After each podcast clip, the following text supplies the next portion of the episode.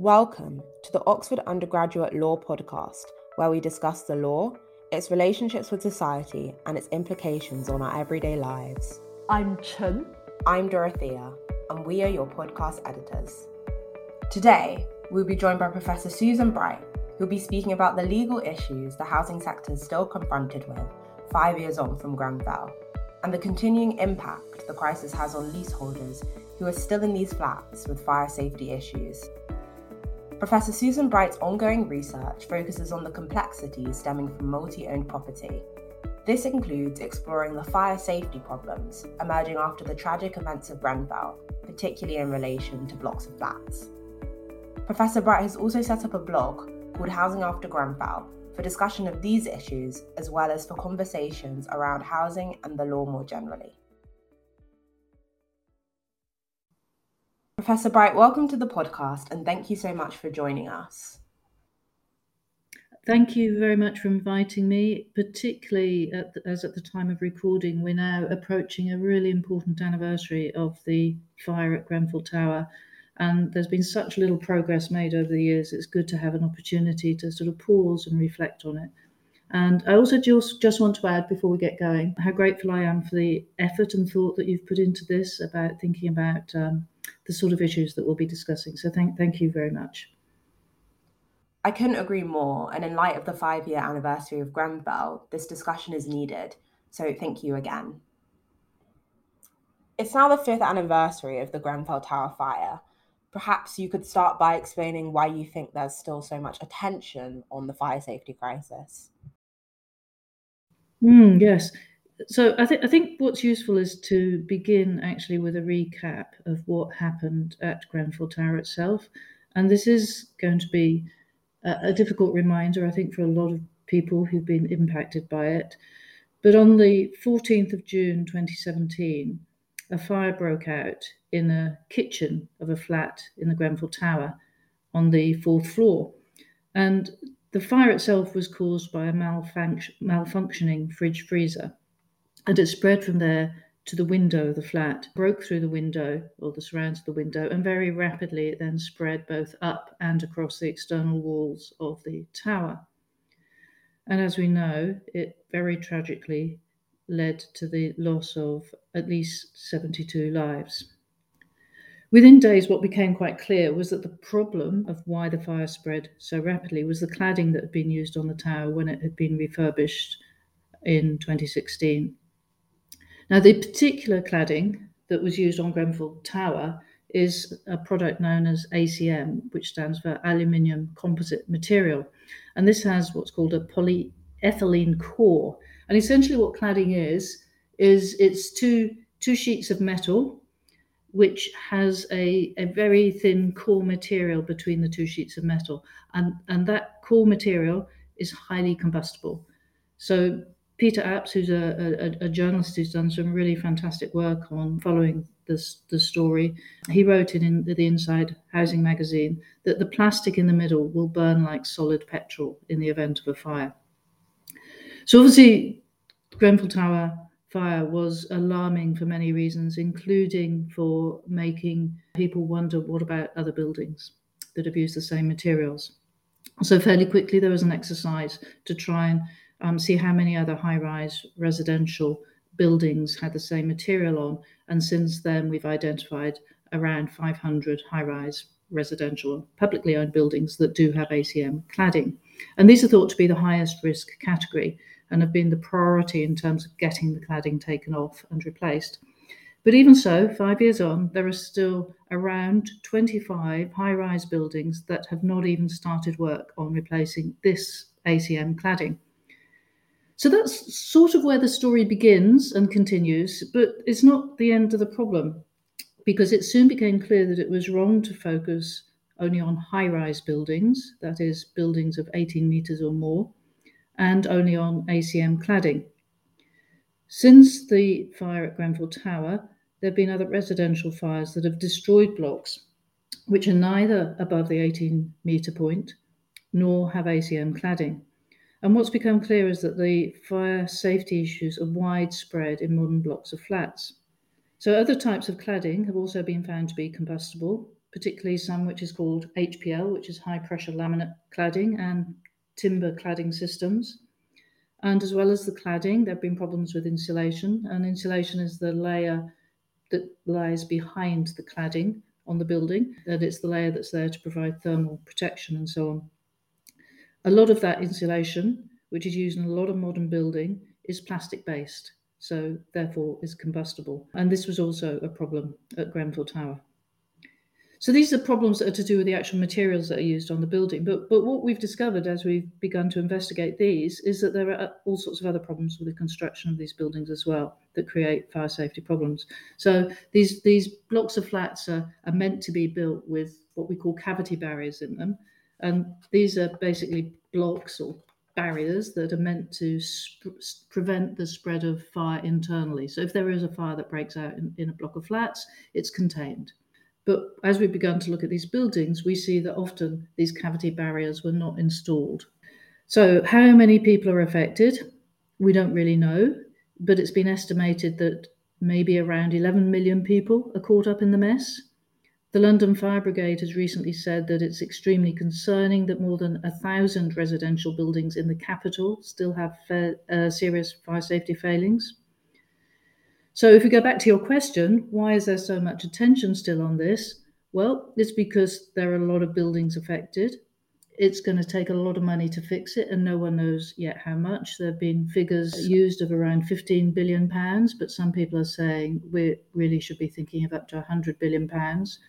And because of the large number of buildings and the high costs, this is affecting a lot of people who just can't move on with their lives. And so there's a lot of attention being given to this in social media and the national media, and it's filling up MPs' inboxes. So the story is far from over. Thank you for giving us that overview of the crisis and clarifying exactly why the crisis has this continuing and widespread impact. What kind of impact does the crisis have on people living in these buildings fire safety issues and owning flats in them? For those living in or owning flats in the affected blocks, the impact is huge.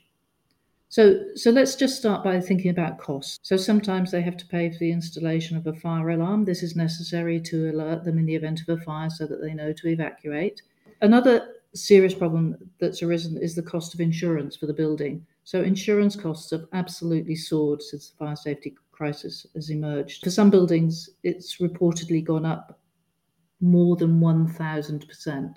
But the even bigger costs will be the longer term costs of fixing the building, remediation costs. So the interim measures, waking watch, fire alarm, and so on, they're only meant to be a stopgap whilst the problems with the building itself get sorted.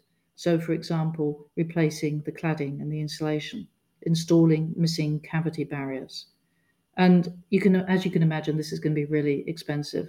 So individual flat owners have been sent bills of five figure sums to cover remediation costs, often considerably in excess of £50,000. And sadly, in some buildings, when they start poking around to investigate the fire safety problems, they've discovered that there are other, even more serious structural problems with the building. So the cost of this crisis financially is huge.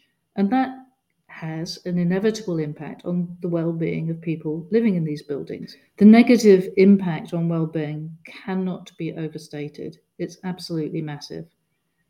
It's been described by leaseholders as catastrophic, devastating, and traumatic.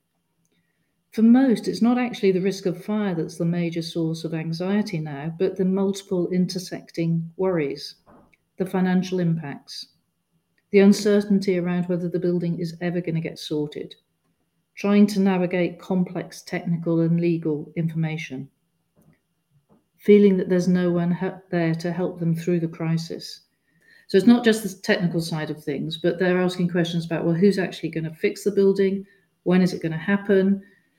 And a lot, lot of them have become campaigners trying to get this brought to the government's attention much more. People feel trapped in homes that they can't sell or mortgage. They're stuck. Some of them have become bankrupt. For many, life decisions have had to be put on hold. They're not able to move to take up a new job offer or to care for relatives or to get somewhere bigger for a growing family. So there has been some research that's been done into this. Dr. Jenny Preece at the UK Collaborative Centre for Housing Evidence carried out some interviews to explore the impact the crisis has had on people. She found that individuals face thoughts about cladding and building safety problems intruding into their minds throughout the day, being unable to think about anything else, resulting in some cases in treatment for anxiety, depression, and suicidal feelings. So let, let me give you just a few quotes, if I can, from her interviews. I could lose everything that I've ever worked for. Some days I've thought that when the bill for doing the work lands and it's too much, I'll jump out of the window. I'm just constantly worrying about it. I can't plan for the future. I'd like to plan to have another child, but that choice has been taken out of my hands. So these quotes from her interviews, they echo findings from a survey that had been done by one of the campaign groups called UK Cladding Action Group a couple of years ago. So here's some of their findings from their survey. 90% of respondents said that their mental health had deteriorated. 23% reported having suicidal feelings or a desire to self harm. 71% reported having difficulty sleeping. 94% said they were suffering from worry and anxiety. 60% had had to use coping strategies to deal with their situation. 35% said that existing physical and mental health conditions had been exacerbated, and 84% said they cannot move on with their lives. That was a couple of years ago, but for many, none of this will have changed, and indeed, it may just have got worse for them. And so, as a result, the campaign groups have been very important. The UK Cladding Action Group that I mentioned doing the survey, the End Our Cladding Scandal campaign, and other more locally based campaign groups. So, if we return back to the question that you asked, the impact on those affected is massive and it dominates every aspect of their lives. Thank you for that powerful insight into the mental well-being impact of actually living through the crisis I can see how it would be easy to overlook the severity of mental harm faced by the victims. Professor Bright, if we now move on to some of the causes of the crisis, for some commentators, deregulation emerges as a key cause of the Grenfell crisis. Would you argue that this is the case and is it changing? So it's clear that not only poor regulatory standards, but also poor enforcement of them have made significant contributions to the problems that we're now facing. And at the risk of a, an overgeneralization, there are two broad issues. The first is that the materials that have been used should never have been allowed. And second problem is that developers have cut corners and often not done what they should have done. So, for example, not putting in cavity barriers is a clear negligent act on their part. So it might be worth, and this is where we're going to turn to a bit of law, if that's all right, starting with a brief overview of the controls that were in place. But we're going to start with some legislation. So, under the Building Act of 1984, by Section 1, the Secretary of State has got power to make building regulations for the purposes of securing the health, safety, welfare, and convenience of persons in or about buildings and others who may be affected by buildings. So this gives the Secretary of State then, under the statutory provision, power to make the regulations. And then let, us have a. I'm going to take us now to have a look at the regulations themselves and some of the headlines from those that, that relate to this. The first is Regulation Seven. This says that building work shall be carried out with adequate and proper materials and in a workmanlike manner. Regulation 4 says that building work shall be carried out so that it complies with the applicable requirements in Schedule 1.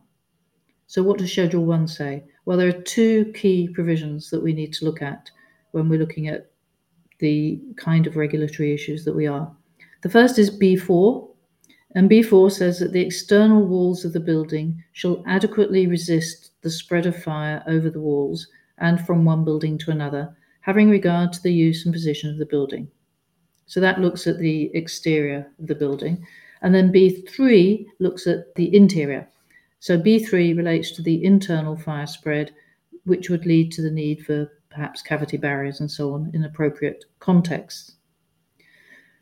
So that's the scheme. We have the Building Act and then we have the building regulations, but we still need to drill down just a little bit further to see what the regulations say. So, by Section 6 of the Building Act, the Secretary of State can also approve and issue what are called approved documents. And this has arguably been a big contributor to the fire safety problems. It does get very technical, but let me give you one example. So, the relevant approved document, which was in place at the time the work was done on Grenfell Tower, has a diagram that says materials, cladding, that meets a class zero standard can be used on these kind of tall buildings. So, if you were following the approved documents as a, a developer, you could say that if you're installing class zero, you are complying with the approved document. But the problem is that materials that we now know to be combustible, such as the materials used on Grenfell Tower, can still meet that class zero test. So there have been lots of shocking discoveries since Grenfell. One is that the government itself had commissioned tests on cladding in 2001. Remember, Grenfell Tower fire was in 2017. So these tests were done in 2001, and one of these tests used ACM material, that's the material that was used on Grenfell Tower, but it showed that the system performed catastrophically, with flames reaching 20 metres high, and the test was stopped less than six minutes into its 30 minute duration out of concern for the safety of those present. So, what did the government do in response to that? Well, it did nothing. It left the Class Zero standard in the guidance until December 2018, which was 18 months after the Grenfell Tower fire. And this was despite earlier warnings from a select committee investigating cladding fires that recommended that the standard be replaced with a requirement that cladding panels be entirely non combustible. So we've got the Grenfell Tower inquiry ongoing at present, and it's unearthing many of the problems that form the backdrop to, to why we are in the mess that we're currently in. Phase one of the Grenfell Tower inquiry focused on what happened on the night itself, what's, what's referred to in the inquiry report as the factual narrative of the night. Phase one reported on the 30th of October 2019. And that report confirmed that the primary cause of the rapid spread of fire was the cladding system that had been installed when it was refurbished a couple of years earlier. Phase two of the inquiry is still underway, and that's examining how Grenfell Tower came to be in that condition and it's receiving evidence from a variety of industry and government personnel. And each week, there are some shocking discoveries. So, for example, they, it, the inquiry shows how an insulation manufacturer manipulated official testing and marketed products dishonestly. It shows how the building research establishment failed to warn government officials about catastrophic fire test results years before the Grenfell fire and it shows how the government failed to amend building regulations despite various experts having expressed deep concern about fire safety issues in blocks of flats with recommendations that fire standards needed review. So you, you also asked if things are changing. The answer to that is yes. There have been some regulatory changes already. So, for example, combustible cladding has been banned now on buildings over 18 metres. There's also a new Building Safety Act that we'll talk a bit more later on about, which should lead to there being better information on high rise buildings. There are also going to be some improved methods of holding developers accountable for poor workmanship. And again, we'll touch on this a bit later. But many experts think that we've still not done enough to improve standards going forward. So, just to take two recent examples, we've still got so much to learn. So, only this week, at the time of recording, there's been an outrage at the fact that the government has rejected a key recommendation from the Grenfell Tower inquiry that all disabled tenants should be given a personal evacuation plan in the event of a fire. In January of this year, uh, again, just an, another illustration, there was a planning application that was made for a 52 story tower, so that's super high, a super high tower that would have only one staircase. The planning officers had recommended approval of that application, but there was a huge public outcry, and so the developer withdrew the application. So, again, if we look back at the question and what we're learning, we see there are lots of intersecting problems. We have poor regulatory guidance, we have various people gaming the system, and we also had poor enforcement. Yes, I can see that as you've explained, the Grenfell crisis was caused by a complex interplay of factors as well as the issue of poor regulatory standards. However, it seems that it is this complexity surrounding the causes of the crisis, which then has the effect of complicating the issue of liability. In your opinion, where does liability lie to fix the buildings? That sounds like such a simple question, doesn't it? Where does the liability lie? And actually, the answer is really complex. And let, us just start by thinking about what the word liability might mean. So, if we're looking at liability, we need to, I think, think about two aspects of it. The first is who has got the ability or the power to do the remediation, to fix the building. But then who's also got, if anyone has, a legal duty to do that. So I think both of these elements form part of that question about liability. And in order to answer it, we need to perhaps just step aside a little and think a little bit about how these buildings are owned. So this is sort of a, a bit of a land law discussion here. So if you take a block of flats, the, the block of flats will be di- divided up into individual units, dwellings, where the residents live and the leaseholders, the flat owners, purchase their, their interest of that, that particular unit. But around all of this, we've got what we refer to as the common parts. So these will be like the staircases, the lifts, the roof, any external car parks, entrance doors, hallways, and so on. And also, importantly, in the context of what we're talking about, the external walls of the building. So you have this, this physical structure where the legal technologies associated with it are dividing it up in different ways. So you get the flat owners will purchase an interest in their flat, which will be a long leasehold interest, and the building itself will be owned by a freeholder who retains the the common parts of the building. Now that's a little bit simplistic because there are a huge number of variations on this model, but it's a helpful way I think of thinking about the fact that we need to distinguish between the external walls and the areas where the cavity barriers will be which are going to be in the part of the building that is retained or owned by the freeholder or the landlord. And the leaseholders, the people who are living in the flats, don't have any legal interest in those parts of the building. They don't own any part of the building that needs remediation. Again, a little bit of a simplification because some of the remediation may require works to be done to the, the individual flats as well. So, in terms of who's got the power, the ability to do the remediation works, well, it's not the individual leaseholders, to, to coin a phrase which is not that legally accurate, it's the building owner. So, the building owner, the freeholder, is the person who can do the work, but the problem is how do you make them do the work? And actually, this is a remarkably difficult question. There isn't always an easily enforceable legal duty. It may be that the Fire and Rescue Service can effectively enforce remediation of the building by serving a notice on the the building owner. But until the Building Safety Act comes into force, which it will do very shortly, there is no realistic way for leaseholders to compel the freeholder to fix the building. The Building Safety Act, which is coming into to uh, force in stages. It only got royal assent at the end of April, and the first tranche of its provisions come into force at the end of June. That will introduce a new route for this, which is called a remediation order. So, under this, leaseholders and other people will be able to apply to a tribunal to ask for a remediation order, which would essentially order the building owner to remediate. But it's not yet in force, and the details of this are still a little bit vague as to how it would work. So that's looking at the liability question. This isn't quite what you're asking, but it's also just useful, I think, to think a little bit about what remediation would look like. What is remediation on these buildings going to entail? And the problem is it will involve all sorts of practical and technical challenges. So most of these buildings are going to be lived in. So we're talking about fairly major intrusive works being done to them, stripping off potentially the cladding on the outside of the building, perhaps also stripping off the insulation layer, which immediately will leave the building exposed to the elements.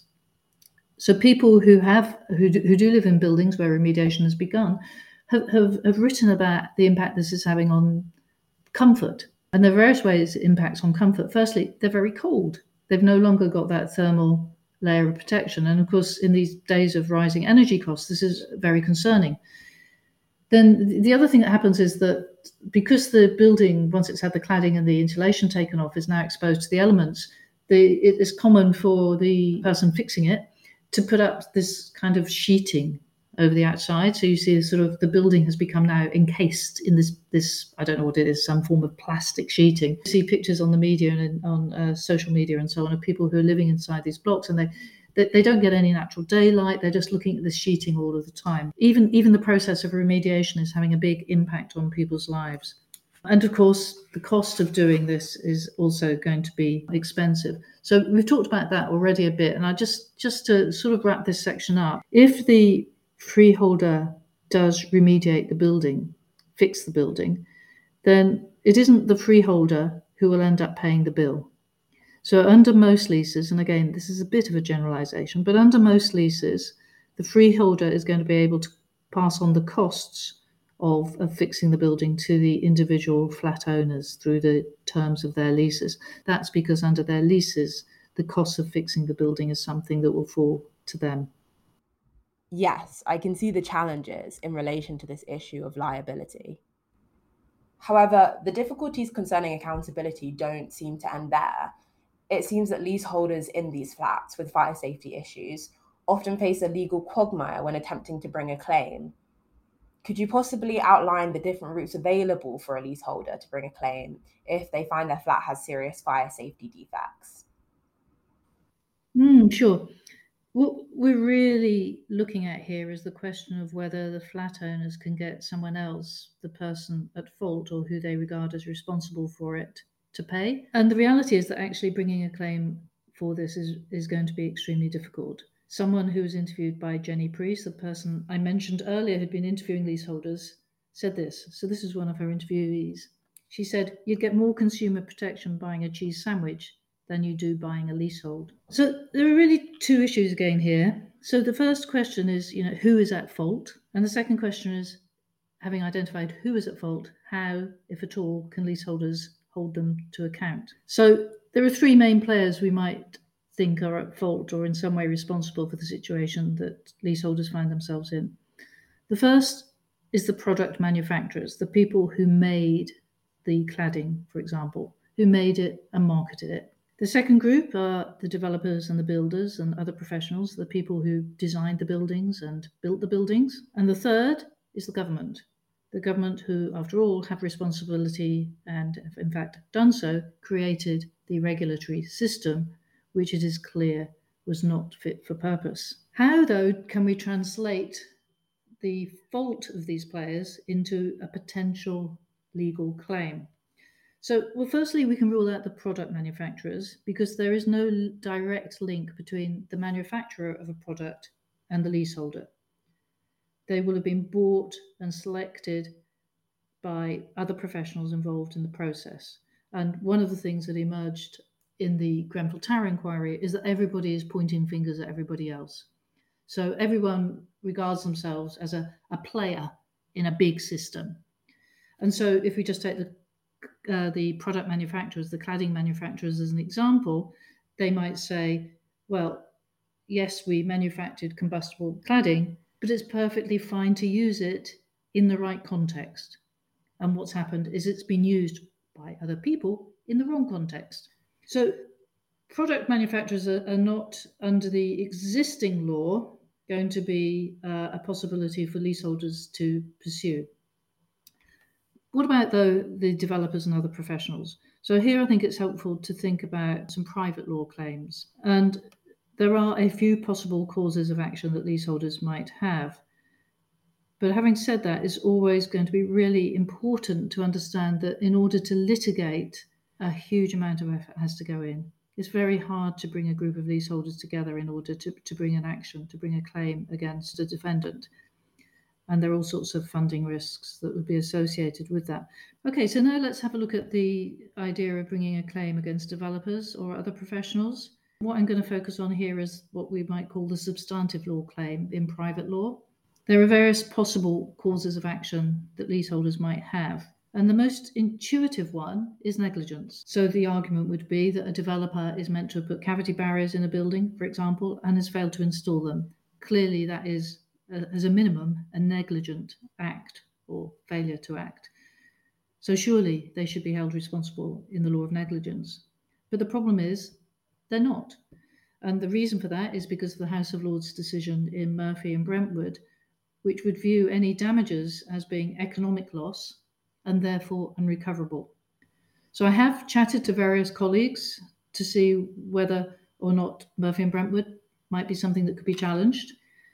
Most are generally supportive of the outcome in Murphy and Brentwood and regard it as a good decision, but not everybody is. Some people think that actually it is a decision that's ripe for challenge, particularly in this, this context. But even if it were to be challenged, it would have a remote chance of success and would have to go all the way to the Supreme Court before it could be overturned or qualified. So that's not an option. So bringing an action in negligence isn't going to work for leaseholders. Some leaseholders might possibly have a claim for breach of contract, but only some. It will only apply to the leaseholders who bought the flat from the developer, not who, for example, bought a flat from a previous owner, a second hand flat, so to speak. And it will also tend to only be the case if they bought the flat off plan, which means that it wasn't built when they contracted to buy it. And because of the fact that it wasn't built, the contract will have contained various warranties and so on. And there's likely to be some kind of warranty or promise in, in that contract that the building would be built in accordance with building regulations. But if the flat has already been constructed by the time the purchaser buys it, it is much less likely that that contract will contain those kinds of warranties. It's back to the cheese sandwich example. You get better consumer protection buying a cheese sandwich than you do buying a leasehold. The most likely cause of action is actually under the Defective Premises Act of 1972. So, again, I'm just going to quote a bit of law at you here. So, Section 1 of the Defective Premises Act says this A person taking on work for or in connection with the provision of a dwelling owes a duty to see that the work which he takes on is done in a workmanlike, or as the case may be, professional manner with proper materials and so that as regards the, that work, the dwelling will be fit for habitation when completed. Now, this seems to cover the situation that a lot of leaseholders are finding themselves in, but it is uh, an act which appears to be relatively untested. There don't appear to be cases that are directly on point, and so bringing a claim isn't necessarily going to be straightforward. Furthermore, for the first hurdle, and a serious hurdle for most blocks of flats, has been that they're out of time. So we have limitation periods that say that actions have to be brought within a certain period of time, and under the Defective Premises Act, that limitation is six years. So unless you bring a claim within six years of the works being completed, which will usually mean the building being constructed, you will be out of time for bringing an action. And the problem is that obviously post Grenfell, a lot of buildings discovered that they had fire safety problems years after they'd been built. Now, this particular problem, the limitation periods, is actually changing. So, under the Building Safety Act, and I think this is going to come as a surprise for a, a, a lot of law, lawyers who haven't been following the story, under the Building Safety Act, that limitation period is changing so that looking backwards is going to be back for 30 years.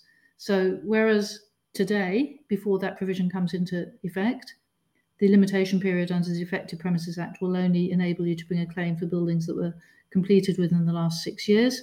On the date that the Act comes into force at the end of June, it's going to be possible to bring a claim for any building that was constructed within a 30 year period previously. So, this is a really significant change that's been brought in by the Building Safety Act. It won't go unchallenged by developers. So, some of them have already begun chuntering about potential human rights claims, arguing that this, uh, in, in effect, a retrospective extension of the limitation period is going to breach their rights under the Human Human Rights Act of 1998. But we'll have to wait and see on that one. I don't think that they would succeed in their challenge. But even if we assume that there is a claim, that let's assume that there's potentially a good claim under the Defective Premises Act, and they're now not out of time. Bringing a claim is never going to be easy because if you if you just imagine what a claim would look like, let's say someone in a flat wants to bring a claim against the developer under the Defective Premises Act, they're realistically not going to act alone. They'll want to bring together other leaseholders in the block. And that in itself is often a challenge for people to, to, to bring enough people together who, who share the same goal is, is quite difficult. It's hugely time consuming and it can create quite a lot of interpersonal challenges between people who have different views on whether or not it's wise to bring litigation. It can be an extremely stressful period for people. It's also pretty financially risky. So, in order to issue a claim, to bring a claim in the High Court, which is what this would require, there is a fee of £10,000. So, simply to get the claim in the, it, off, off the ground is a £10,000 fee. But before you can do that, you'll have to have instructed lawyers. You're very likely, given the technical nature of these claims, to have had to instruct professionals who can examine the building. And so, more and more money involved in order to issue the claim. And of course, success is never guaranteed. And the risk is, and this is quite, I think, it's quite a serious financial risk for the claimants. If they lose, they're at risk of paying the costs of the developer. So it's not not an easy route to think of bringing um, a claim. And just to give you one example, there's a case that's recently settled called Naylor and Roamquest. This was a claim. It was indeed a fire safety claim. It was issued in spring of 2019 and it involved a large development of thousand flats at New Capital Quay in Greenwich, in South London. It's said to be the site, the largest development in Europe with ACM cladding. So even though there were thousand flats on the development, fewer than hundred were actually involved in the legal action, the litigation. They brought various claims. The main claim is the Defective Premises Act claim, but there was also a contractual claim from some some of the flat owners who'd been original purchasers who bought off plan from the developer. Anyway, that case is now settled, so we, we we're not going to get to see a judge deciding how the Defective Premises Act applies in that context. But before the settlement, there'd already been 10 court orders that were largely focused around case management issues and three reported judicial hearings, even though the key substantive issue had not gone to trial yet.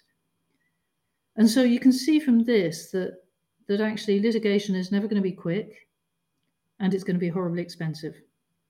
It's also risky and very emotionally draining. So that's, that was looking at possible private law claims. Now, I've always thought that, you know, hang on, what we've got going on here is actually a bit of a, a failure of government as well. So we've got a clear, I think, regulatory system failure, as indeed the Building Safety Minister has himself acknowledged.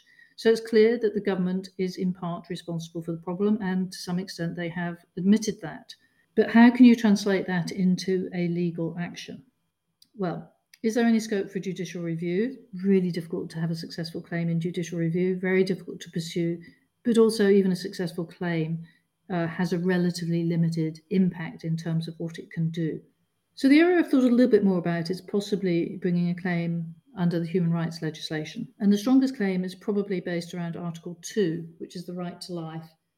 And this includes a duty to protect life, which doesn't solely concern deaths resulting from the use of force by state agents, but also includes a positive substantive obligation on states to take appropriate steps to safeguard the lives of those within their jurisdiction. And that can include two kinds of duties.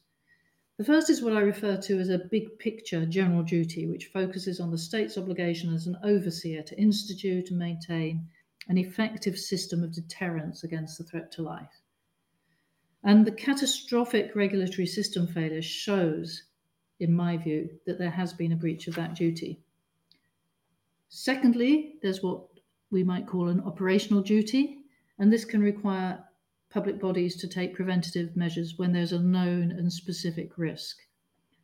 The operational duty may perhaps be of use in the context of a social landlord who's not doing enough to remediate its own buildings. Now, the bigger picture duty, which looks to sort of the role of the state in creating this system, which uh, has led to a regulatory failure, is actually going to be really difficult to translate into a legal action even though it's the only non political way to try and hold the government to account. And so the reality is that if the government's going to be held to account in any way, the answer to that is political rather than legal. So, back to your question litigation is not really the answer. There is only one claim that's realistic for most under the Defective Premises Act, but even that is fraught with considerable risk. Thank you for highlighting the different routes available which could provide legal remedies for leaseholders. Finally, could you tell us what is happening at the moment to fix the problems that we have discussed? What approach do you think is needed? Oh, this is a really big issue, and it's a really hard question to answer. What's happening at the moment is that there are a lot of people who are really anxious and very concerned about whether there really is going to be an end to, to this, both leaseholders, but also I think some professionals. It's not been an easy time for people who are involved in managing these buildings and for building engineers, fire safety experts, and so on. I think it's created a lot of lot of difficulties for a lot of people. One thing that has the potential to make a big difference is the new approach that has been taken by the current Secretary of State, Michael Gove. He's engaged in what I, I uh, rather casually refer to as arm wrestling. So he's entered into an arm wrestling battle with the developers. In January this year, he announced a new approach which, in which he says he'll force developers to pay to fix the cladding crisis. And this approach will involve various prongs through which he'll be tapping developers for money using a mixture of taxation and a yet to be introduced levy. In addition, and this is what we've seen so far beginning to happen, or at least beginning to be agreed, is that he will require developers to fix their own buildings, so the one they the, the buildings they have themselves put up that have now got problems. And the way he's gone about that is to get them to sign what's called a pledge, so it's often known as the Gove Pledge, in which they commit to remediate life critical fire safety works. And so far around 40 developers have signed up for this. That sounds like quite a big number, but there are many, many more who've not signed the pledge. And the problem is, no one's really sure what the pledge is going to mean in practice. It talks about life critical measures, but people are worried that they may fix life critical measures, but the buildings still may not get the rating required under the form I mentioned earlier, the EWS 1, that means that they end up with a marketable flat. So fixing only a part of the problem is not going to be enough for leaseholders. The other difficulty with the pledge is at the moment it's just a pledge, um, it has no legal uh, significance. And so that pledge needs to be translated into some form of binding legal contract between the developers and the government. And the details of that will be really important, and we don't know what it's going to say yet. So the pledge will help, and it will help some leaseholders living in some buildings, but is certainly not going to help everyone. The really difficult question then is, which you asked me, which is a fair enough question, is what do I think needs to happen? I'm not entirely sure. I've always thought that litigation would not be the answer. So for some time, the government was saying it's up to the uh, individual blocks to litigate, to hold those responsible to account. I don't think that's realistic because of the way what we know about the way litigation works, but also, as I've already mentioned, the difficulties of, of finding that there is a cause of action. But nor I, do I do think is it fair to leave leaseholders and freeholders to try and sort out the mess themselves. And I think what, what we really need is, and what we have needed, I think, for a long time now, is for the government to adopt a different approach, whereby the government has a process for identifying the buildings that are most at risk, the most dangerous buildings it ensures that those get fixed, and it does that by providing forward funding for the, for the fix. And then, if the government believes there are others at fault or responsible for the reason why that particular building has problems, it's the government who should go after, let's call them the bad guys, rather than the individual leaseholders. The government has already put some money into solving the problem. It sounds like quite a lot of money, around £5 billion, but that's not enough and it needs to do more.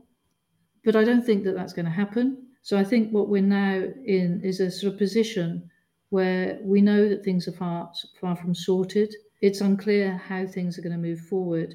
And I'm afraid that I think this is going to dog many leaseholders for many more years yet. Thank you, Professor Bright, for your thought provoking discussion. On the anniversary of Grenfell in particular, it's important to take the time to reflect on these issues still faced by the victims five years on from the crisis. These include the various hurdles faced when remediating their buildings to dealing with worries surrounding whether their flats will ever be fixed. It is evident that a new approach is necessary in order to provide remedies for leaseholders, as litigation has failed to adequately do this thus far. Well, thank you very much, Dorothea and Chen, for being here, for facilitating this recording. Really appreciate all the thought that, that you've put into this yourselves. I hope that it will be helpful for people who are trying to understand the situation that we find ourselves in five years on from Grenfell. Thank you. That was Professor Susan Bright speaking with us on the Grenfell crisis five years on. For more legal writings on the topic discussed, see Professor Susan Bright's blog, Housing After Grenfell. In addition, on the 14th of June, the anniversary of Grenfell, there will be a specific blog post released on the issues discussed in this episode. For more legal writings and discussions on other topics, visit the OUULJ's blog and read our annual publications. Thank you for joining us on this episode.